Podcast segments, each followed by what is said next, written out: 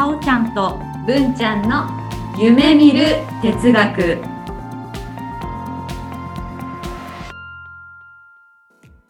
この番組は NPO 法人カナエルで活動するさおちゃんこと菅原沙織と文ちゃんこと鈴木志門の好奇心旺盛な2人がさまざまなテーマに沿ってゆるーく知的探求する番組です。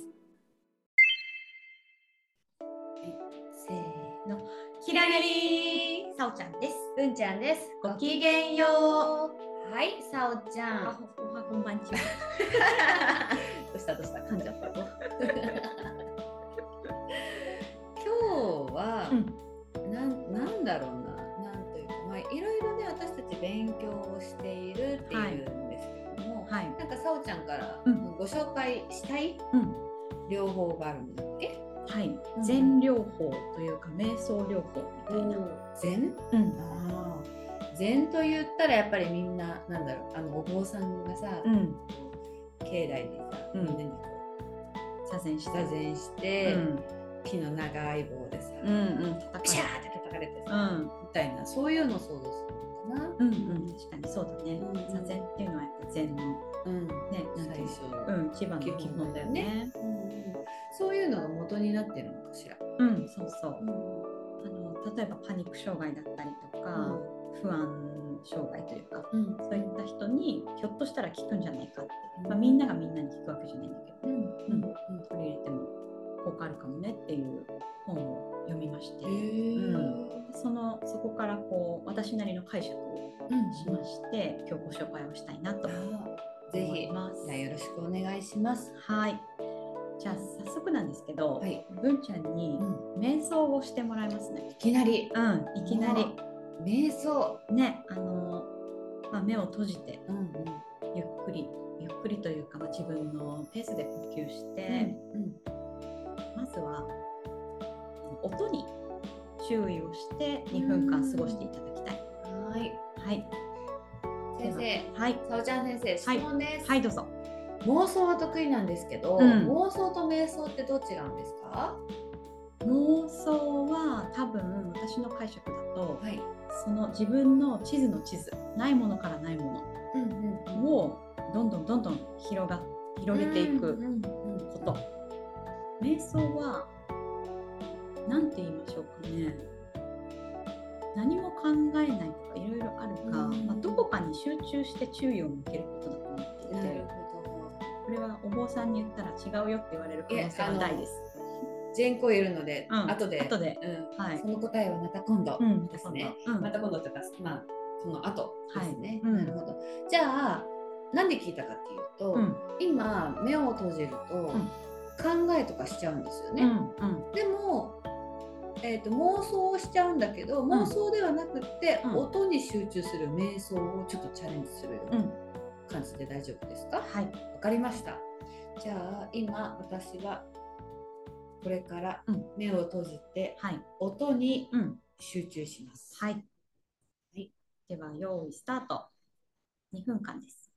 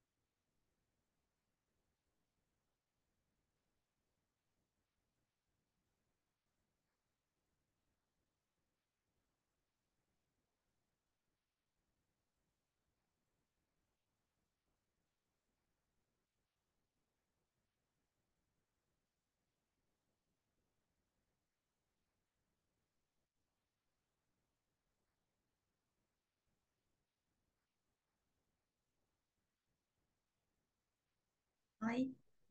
では、ご自分のペースで目を開けて、こちらに戻ってきてください。はい。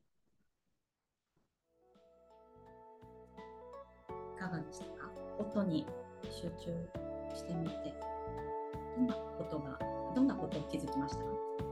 まず、ん。リスナーさんにうん。一緒にやろうって最初に言えばよかったなって思ってて、うん、私ここカットでもいいかなってちょっと思ってあ そうか。た。うん、いや、そうねそうね、そして、うん。そうそう前回の、うん。あの5分間の 無音の催眠。のも思い出して、思い出したね。うん思い出したのと、うん。2分長いなって思ったのと、うん。あとはエアコンの音が聞こえてたんだけど、うん。冷蔵庫のあのモーターの音が聞こえたら、そっちの方にあのフォーカスされるんだなって自分の耳が意識がかな、私の位置から左側にエアコンがあって、うん。まあ、左側に窓があって、うん。車の通る音とか、うエアコンの音とか、うん。工事の音とかはうん。左側から聞こえるんだけど、うん。右側に冷蔵庫があるので、うん。冷蔵庫のモーター音が聞こえる時には何と言うんだろう世界がうん。右側にこうフォーカスされる、まあひ音のある方の方にこう寄るようなうん。感じがありましたね。なるほど、うんありがとうございます。はい、はい。音に集中しているときと、あと昔のことを思い出す、うんうん自分の頭の中で思い出す、こう両方に注意がいったり、行ったり来たりしてますよね。あしてるしてる。うんうんそれに、あ、私今思い出しちゃった、音にフォーカスするんだったって思う瞬間とかってありました？ありますあります。ううんんうんうんやっぱり、ううんうねありました。その感覚、その時って自分、私体感覚だからこういうふうに言っちゃうんだけど、自分のセンターに戻ってくるというか、なんていうのかな、自分の中心に戻ってくる感覚が私はあるんですよね。あ、違った違った、こっちだった、みたいうんうな。なんか、ふんちゃんの中でどう表現されますか？うんうん、さっき言ったように私の中では、うんやっぱり視覚なんだろうね、うん。だから自分の右側とか左側とか、センターというよりは、うん。そのフォーカスするところ注目するところに意識がこう横にそれ動くような印象うん、が、目線が動くような感じが。そうね、あ本当はあのパソコンのホームポジションみたいに多分戻ってこれた方がいいんだろうね、うん真ん中に戻ってきて、うん。でそこから音を聞きに行くみたいな風にしたいなって思うけど、うん。どうしても音だけに集中すると、うん。今エアコンの音に集中するとエアコンエアコンエアコンエアコンって意識がいったりするのを感じるな。なるほど、なるほど。何かこうね、なんだろう、無の状態とまでは言わないんだけど、うん。そのあうん自分の中心に帰ってくる感覚みたいなものを掴んでほしいなと思って、これはすごい感覚、優位感覚みんな違うから、すごく難しくて、私の場合、体感覚が優位だから、なんかね、目と目の間、眉間のあたりに戻ってくる感覚なんだよね。すごい言葉で言うの難しいんだけどね。私はでもその感覚で言うと、うん。やっぱりね前に自分が出るっていうのがあるから、うんうん。一歩後ろに下がるっていう感覚かもしれない。うんうん感覚で言うとね、はいはいはい。その後ろにグッと下がることによって、うん。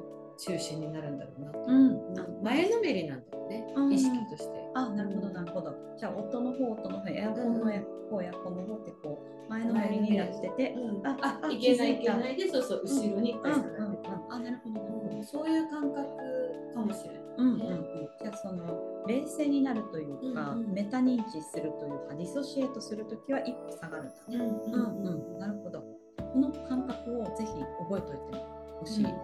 でなぜかというと例えば私たち今瞑想してその音を聞くとか、まあ、他にはなんだろうな自分の体の感覚をあの存分に感じてみましょうとかもできると思うんだけど、とにかく自分の自分がどこに注意を向いているのかっていうのを一度気づいてあげる。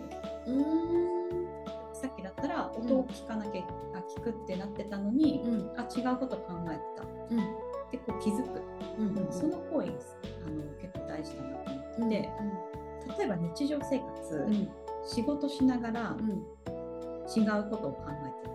私だったら仕事しながら、メール打ちながら、うん相撲の結果とか見ようとするわけ。はいはいはい。でもあるよね。そう。それは、あ一回気づこう。と。私相撲の方に注意がいってる。それに一回気づいて今どっちやるべきとかいつだったら相撲を見ていいのとか、うんそういうふうにも気づけるし、あとは特に私もよくあるんだけど、怒っている時怒りがある時、すごく自分を正当化してしまうの。私こんなにちゃんとしてたのに相手が悪いとか、そうね、うん、大体そうよね、そうそう。なんか私電車降りようとしてるのにさ、あっちが先にぶつかってきたね。すっごいぶつかってきて、何あれとかさ、思ったりするんだよね。私悪くないってすごい思うの。あなるほど、そう。でその怒りを持ってしまうんだけど一回私は眉間の間に帰ってくるあそこで。そう。私の注意はその怒りに向いてたんだふまあ他だったらミスのこととかミスしたこと。そこにふなんだろう注意が向いててあ私あれこれなんか悪いことしたなと迷惑かけたなとか、うんまあ、しっかり謝ったけどいやなんか嫌だな。自分自身が嫌だなとかあるじゃない、うん。それを一回あ私の注意はそこに向いてるんだっていうのを分かって戻る。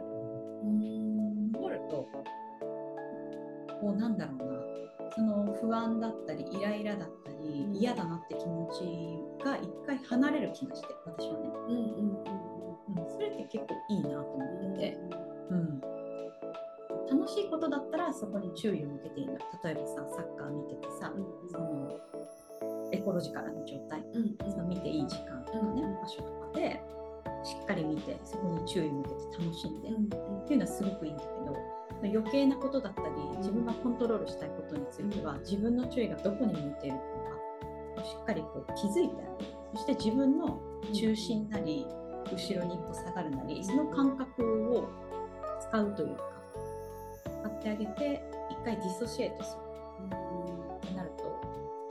なんか結構効果があるなと私は思ってて、うん、特に怒ってる時。はさ、やっぱり感情が紐づいてる時って、うん、すごく余計な行動をしがちだったりとかするんだよね。で漫画マネジメントとかもしっかりだけど、うん、なんなんだろうやっぱ怒ってるから何やってもいいみたいな。うんうんだけどひもそこを冷静に一回冷静じゃないんだね。冷静なの。か一回ちょっとまあ置いといてってことだよね。うんうんまあ、その気持ちは置いといて、見てみた時に、まあ、やる本来やるべきこととか、本来しなきゃいけないもう立ち戻れる、まあすごくいいよね。ね。自分の注意がどこに向いているかってそんなに意識しなかったんだよね。うんうん、怒ってる時とか特に。だって私正しいじゃん。みたいな。そうじゃなくてやっぱり一回あ私この自分の感情に注意が向いてるんだな。っていうのを一回分かるとあそっかそっか別の方に向けようかなとか思ったりして。うん。でも例えばさ、うん、ちょっと気になっちゃったのが、うん、怒りだというと、うん、一種のトランス状態だったりするじゃないあ、はいはい。まあ、無意識的な部分で、まあ、刺激と反応でこういうこと言われたからこういう反応するみたいな、でトランス状態であって、さっき置いたような例えばサッカーの試合を見るとかね、うん、そういうの一種のトランス状態じゃない、うん、だから状況としては同じ？状況？トランス入ってるってことはディソシエートにはなってないよね。どっちもそうだよね。うん、ね。楽しい時も、まあ、だから必要に応じて、結局アソシエート、自分の感情のままに赴いていい時、サッカーとかも思いっきり楽しんでいい時と、それをまあ思いっきりしてはいけない、まあ、いけないわけではないんだけども、役に立たない時っていうのはねそういう時には一度そのホームに戻ってくるっていう、そう動作が必要なのね。うん、あったらいいなと思う、その本当怒りにとらわれたり、不安にとらわれたりして、自分が望ましいと思っていない結果になることってあったりするよね。うん、だからやっぱり一回どこに注意が向いてるのか、うん、ディソシエートで見てあげる。うん、大事だなと思って。これがでも瞬発的にできるようになるの結構大変そうだね。うん、やっぱりこれは座禅をして練習するのがいいのかなとは思うね。なるほどね。私の注意はどこに向いてるのかな、どうやったらすぐに戻ってこれるかなとかさ。うん。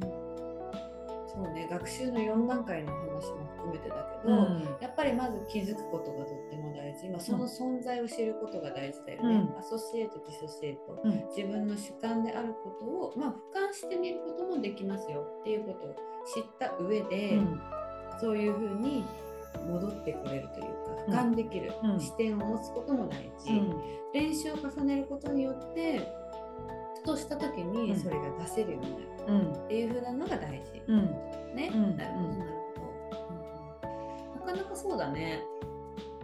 一度の練習だと結構難しいのかな。感覚的なものだから、うん、なんかあいけないいけないって思うのかな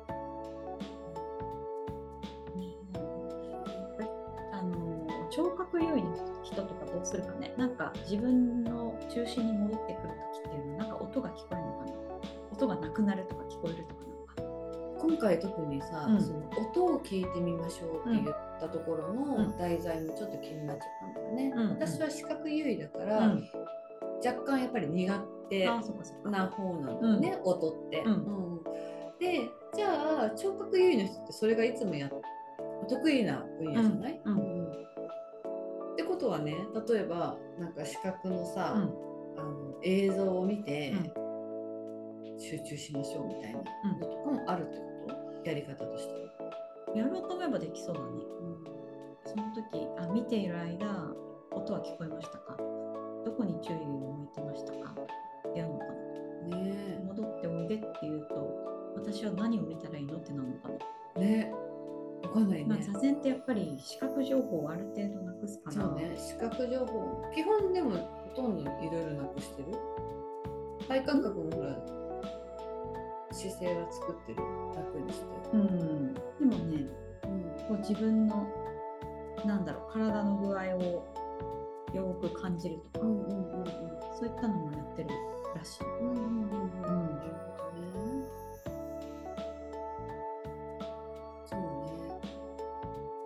とじゃあ、もう一回やってみようかな。うん。うん。うん、でもう一回やるときに、私の誰も聞きたくないと思うけど、うん、私の心の声を喋りながらやってみようかな、うん、どう、うん、やってみて、うん、どこに注意がいってるのか、ね、センターどうやって戻すか、うんうんうんうん、ずっと喋りながら、うん、目を閉じてつけてね。じゃあまた2分。はい。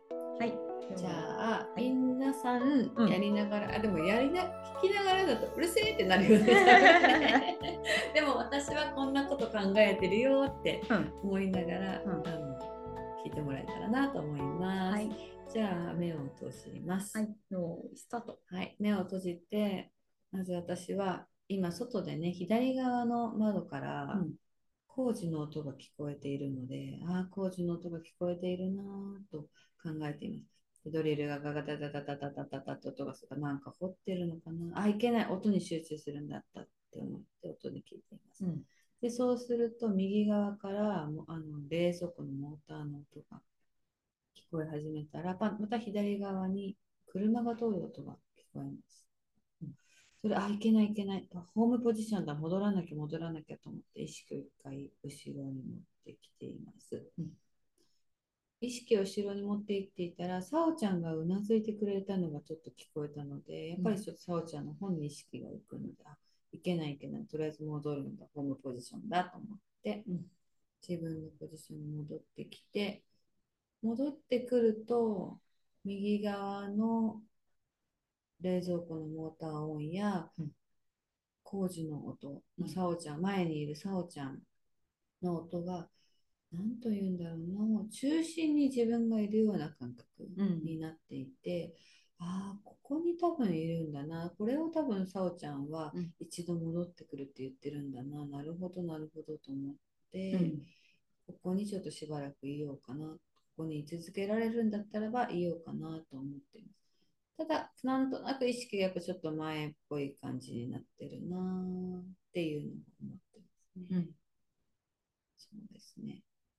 うん、今こうやって入れて、そうですね、ずっとここに今いる感じ。うん、次第に、そうですね、目が開いてた。やっぱり、音を聞きながら、うん。でも音がないような気がしてたけどあエアコンがやっぱりずっと鳴ってるなはい。と2分経考えてましす。はい。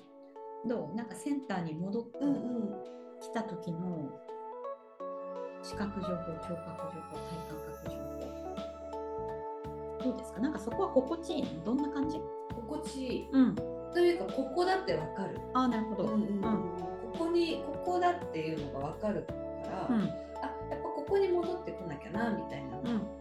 うん。うん。で意識がやっぱり向く時にはそっちにバーッと意識がいくけど、あうん。でもここに戻ってこなきゃいけないんだよねって思ってて、途中ちょっとこう黙ってたの時には、うんその心地よさをすごい感じてましたうん。ね。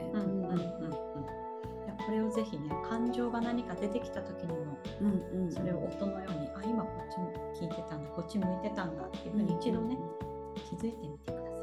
そうですね、うん私は逆にうん優位感覚が視覚だからね、うんやっぱり一回目を閉じるだけでも効果があるかもね。あ、いいですね。うんそう思います。うん。感情がカッと出た時に、うんやっぱ目を閉じて一回自分のところに戻ってきて、そこからもう一回動き出すみたいなうん。感じがいいかもしれないね。うん。うん。さおちゃんはその何かこうアンカーをかけるとかではなくって、うん。戻ってくるとしたら意識的に戻る。そうだね。無意識的には戻ってきてない。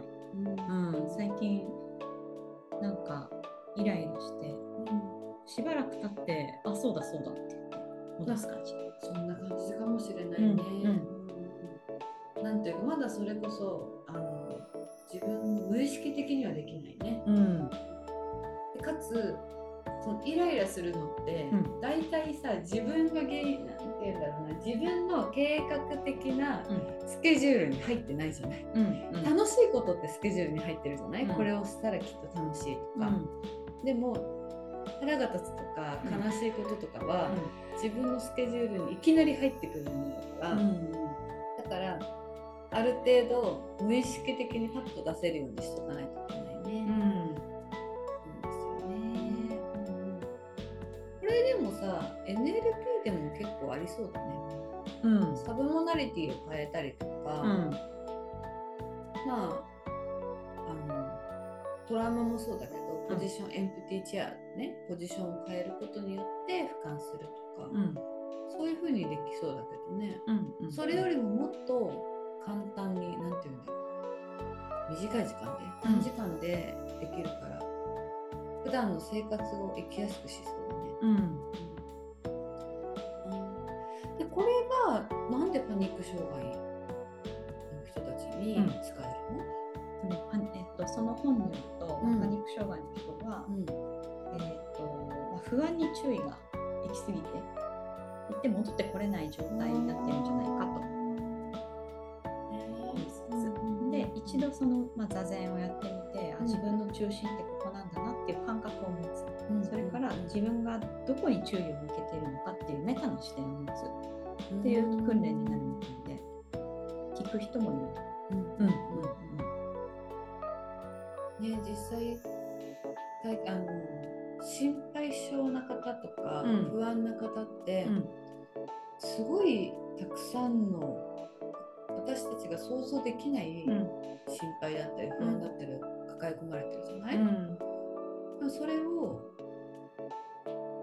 どうどういうことだ？私こんなに心配してるんだっていうふうに気づかせるってうん、自分の注意がどこに向いているか心配ばっかり向いているんじゃない、ことみたいな。うん、なんだろうな。心配に埋もれちゃってる？のに気づかせるというか、なんかねそう。その私の、まあ、知り合いうん。で、やっぱりパニック障害を持ってる方がいて、うんでその方は電車に乗れないのね、うん。乗れなかったのね、うん。でも本当に電車の降り口に右足で降りるか左足で降りるか、うん。それが違うだけでもう不安になってしまうんだよね、不安で不安で仕方がなくなってしまって、うん。でも傍から見ると、ん。どっちの足で降りたって、歩けば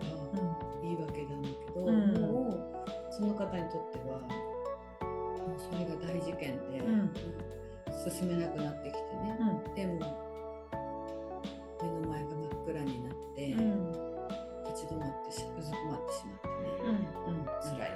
と思うんだよね。それを実際その治療というか一環としては、一度その方がちゃんと電車に乗れてるのをビデオで撮って、でその方がいつもと違うことをはした時にそのビデオを見せてっていうのをされてたみたいね。うんうん。で、まあ右足で降りようが左足で降りようが進めます。うん。で今あなたの状態はこういう状態です。うん。でこの時に何が起きてたんですかみたいな、うん。内側のね、うん。その何を考えてたんですか？うん。最後は隕石とか出てくるわけですね。うん。そうなんだね。そうなんです。隕石が落ちてきたりとかうん。するんじゃないかと。うんでもそれはとても、まあ、あるかもしれないよ。うんご時世として。うん。うんだけど可能性としてすごく低いことであって、こうやってあなたがちゃんと電車に乗れた事例もあるわけだよね。この時はどういう心理だったんですか？うんこの時と違う不安があるんですよね。って気づかせる。うん。やっぱり気づかせるっていうことがん。最初の治療の第一歩みたいだうね。ん。そうするとこの座禅で、うまず最初に私たちがやるべきことというか、大事なところはうん。気づく。そうね。どこに注意向いてるか。気づく。ねうん。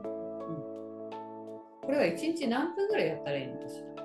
えー、どうだろうね15分とかでいいんじゃないかな ?15 分も音を聞き続けるの？音でもいいしあ、何でもいい何でもいいと思うよ。あの自分のじゃあ足の左のつま先から上に戻ってきてこうどんどんまた右のつま先までこう、うんうん感じてみようとかさ、うんうん手のひらだけ感じようとかさ、うんうんそれでもいいと思そうね、う。猫とかいないけど、うん、猫撫で続けたい。なあ、ね、うん、いいと思いないんだけど。う。うん、それがでも癒しにもつながりそうな気がするね。うん、そうだね。座禅って私は割と癒される方だから。うんうん、そうだね。癒されそっか癒されない人もいるのかな。まあ目つぶってずっとしてあのじっとしてるのが不安な人もいるかもわかんないけど。うんうんうんなんだろうね。私はこう視覚情報とか聴覚情報にまみれて生きているので、えええなので一回、まあ、視覚情報をなくしてうんで静かな部屋でうんっていうのはかなりリラックスになりますね。うん。これがでも私実際あの今流行りのマインドフルネスの,、うん。あの基本的な考え方なのかなって思う集中する、そうそう、物事を集中して考えることによって、まあその脳の整理をする、うん。じゃないかなと思うんだけなるほど。ど、いかがかしらね。マインドフルネスがまだいまいちつかめてない私。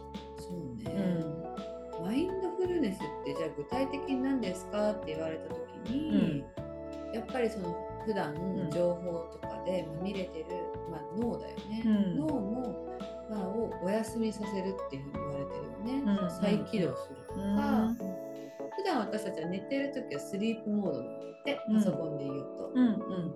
だけどそれをうん。一度ちゃんとシャットダウンさせて、うん。でもう一回立ち上げるっていうのが、うん。マインドフルネスの役割だって言われてるね。へえそうなんだね。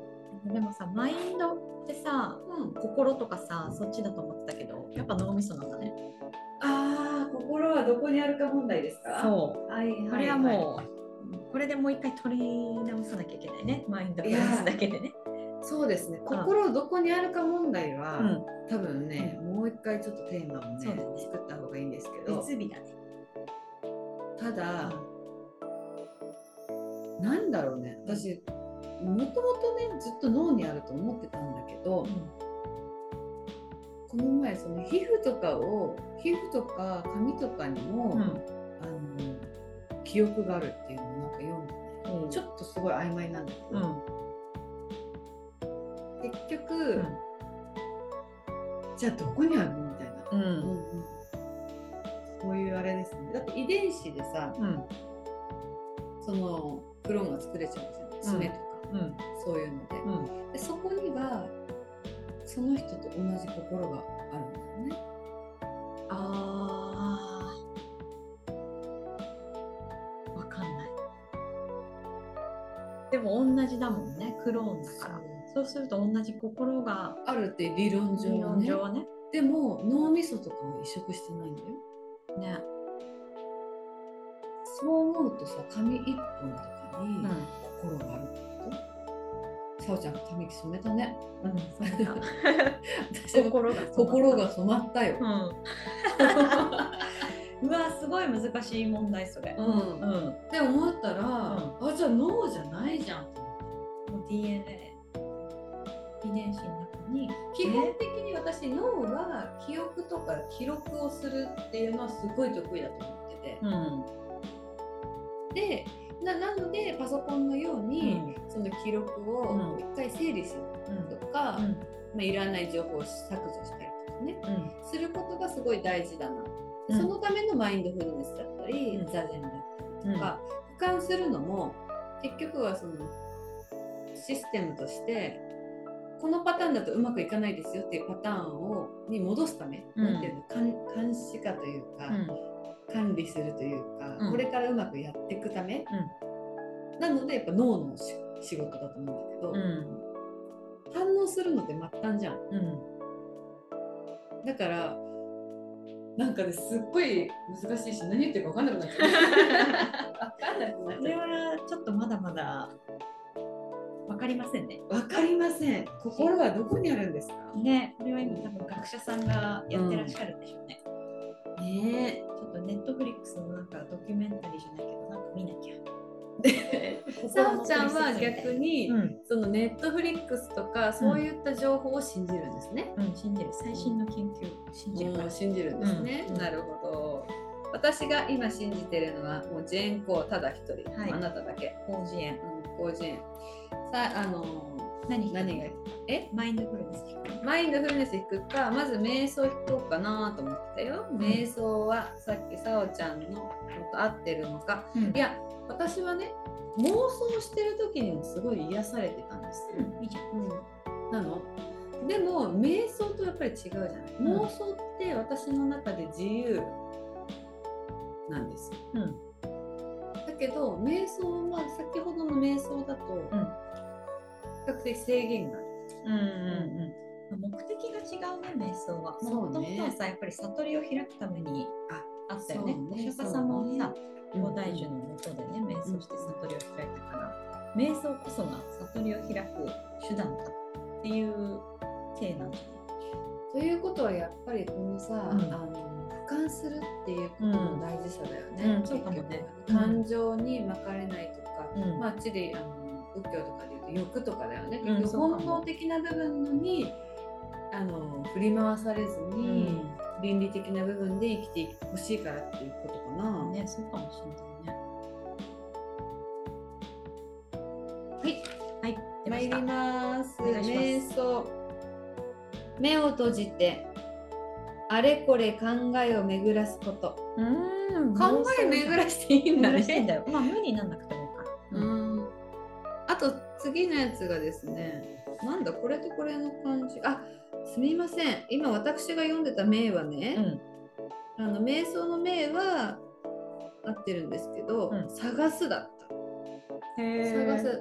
あの創作する、うんそうでん瞑想と読みまして、あそれそれはあれこれ考え巡らすことだったんですけども、ーみあのさっきお話に出てたのは瞑想の名に思いだよね。うん。うん。あの感想文とか。そうそうそうそう、思いを巡らせるのねあれでしたね。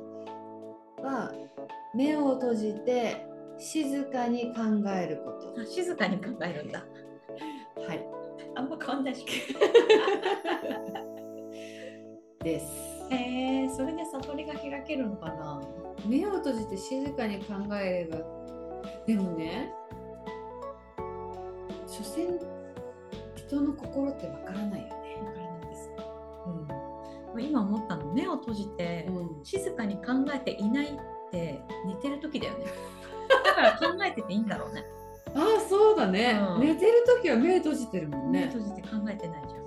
考えてないでしょ？瞑想してる状態と寝てる状態は多分違うでしょ違うだから静かに考えてていいんだ。でも何を考えるんだろどうやって悟りが開かれるのかちょっと聞きたいわそれを考えてたらいいんじゃない？あどうやったら悟りが開けるかるかな悟れるのかなそれに注意が向いてるよ、そうだね、うん、ここにメタアウト感したいよね、うん。なぜあなたは悟りたいんですかっていうのを言いたいよね、やっぱもう一回仏教勉強しなきゃダメだな。また哲学の会が来るね、なるほど。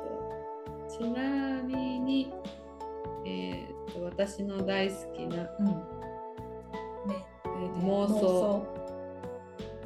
妄想。は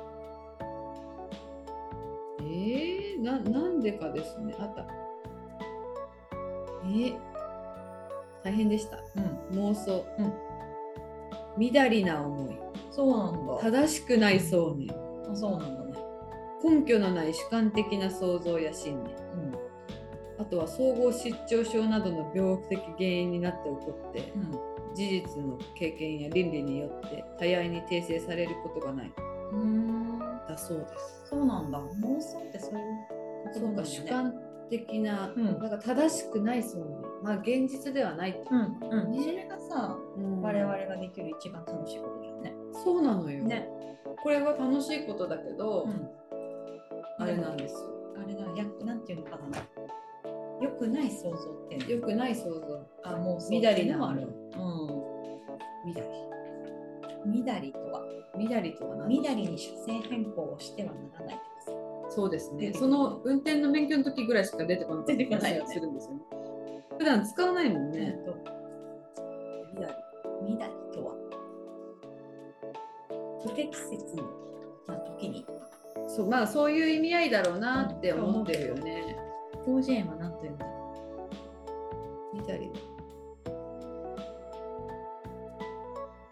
ういたずらにとか言いそうえっとね、か漢字みだりはですね。漢字で言うとあの乱と書きます。そうなんだ下にあ出てこ忍たまらなんい。忍たま乱ん太郎の乱。うんで乱るの乱るの予断活用の運用。うん筋道の立たないこと。ああなるほど勝ね手気ままな様。はいはい欲しいままはいが乱りにです。へえ勝手気ままなんだね勝手にってことだね。うんだからもう自分勝手にってこと。まあだから当たってるよ。うんだって勝手に想像してるもんね。そうだよねうんうんそれが楽しいんじゃ楽しいんですよ。んねなるほどね。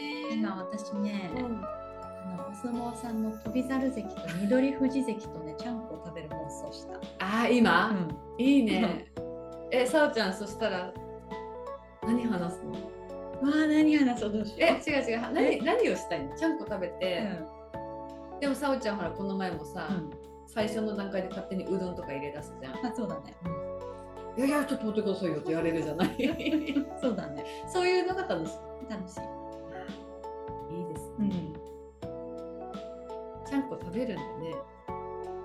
私？いや、違おう。相撲さん？うん。妄想で食べるのを想像するか。そうだね。じゃあお相撲さん8人くらいとスプラッシュマウンテンとかどう？私ふ不安で乗れないと思うけど。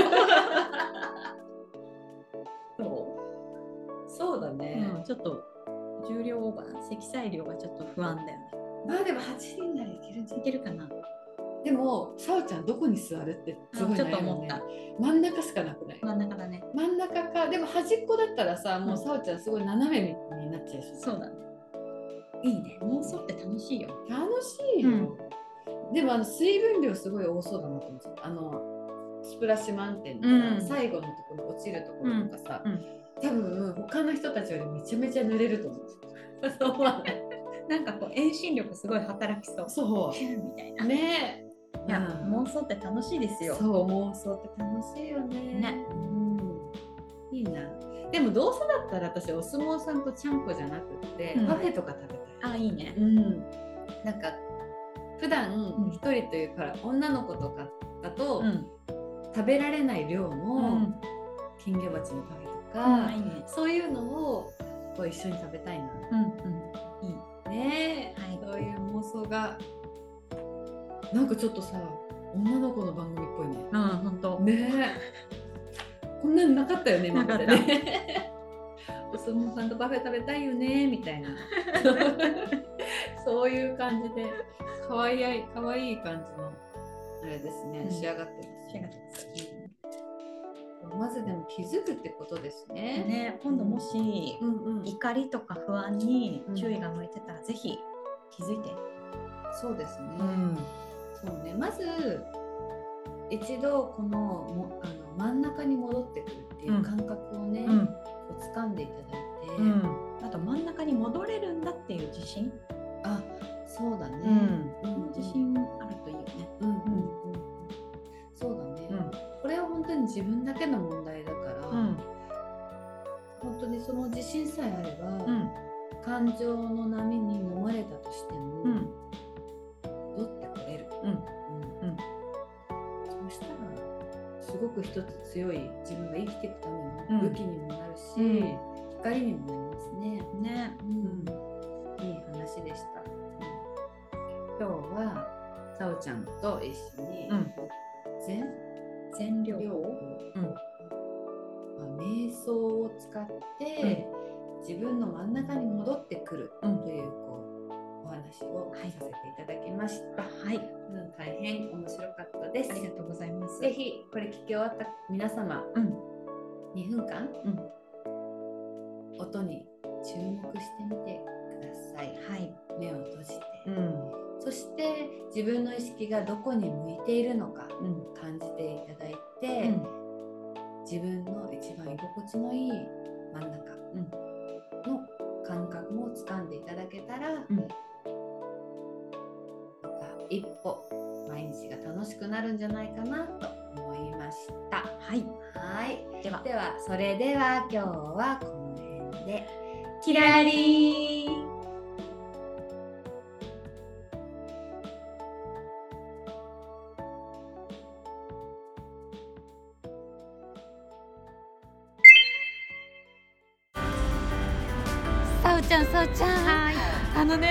すごいもうドキドキしてるんだけど、私たちが大好きな堀井美香さんのはい、あとその話はまた今度はい、次回は二人で朗読会コンサートに行ってきたの話をします。お楽しみに。キラリー。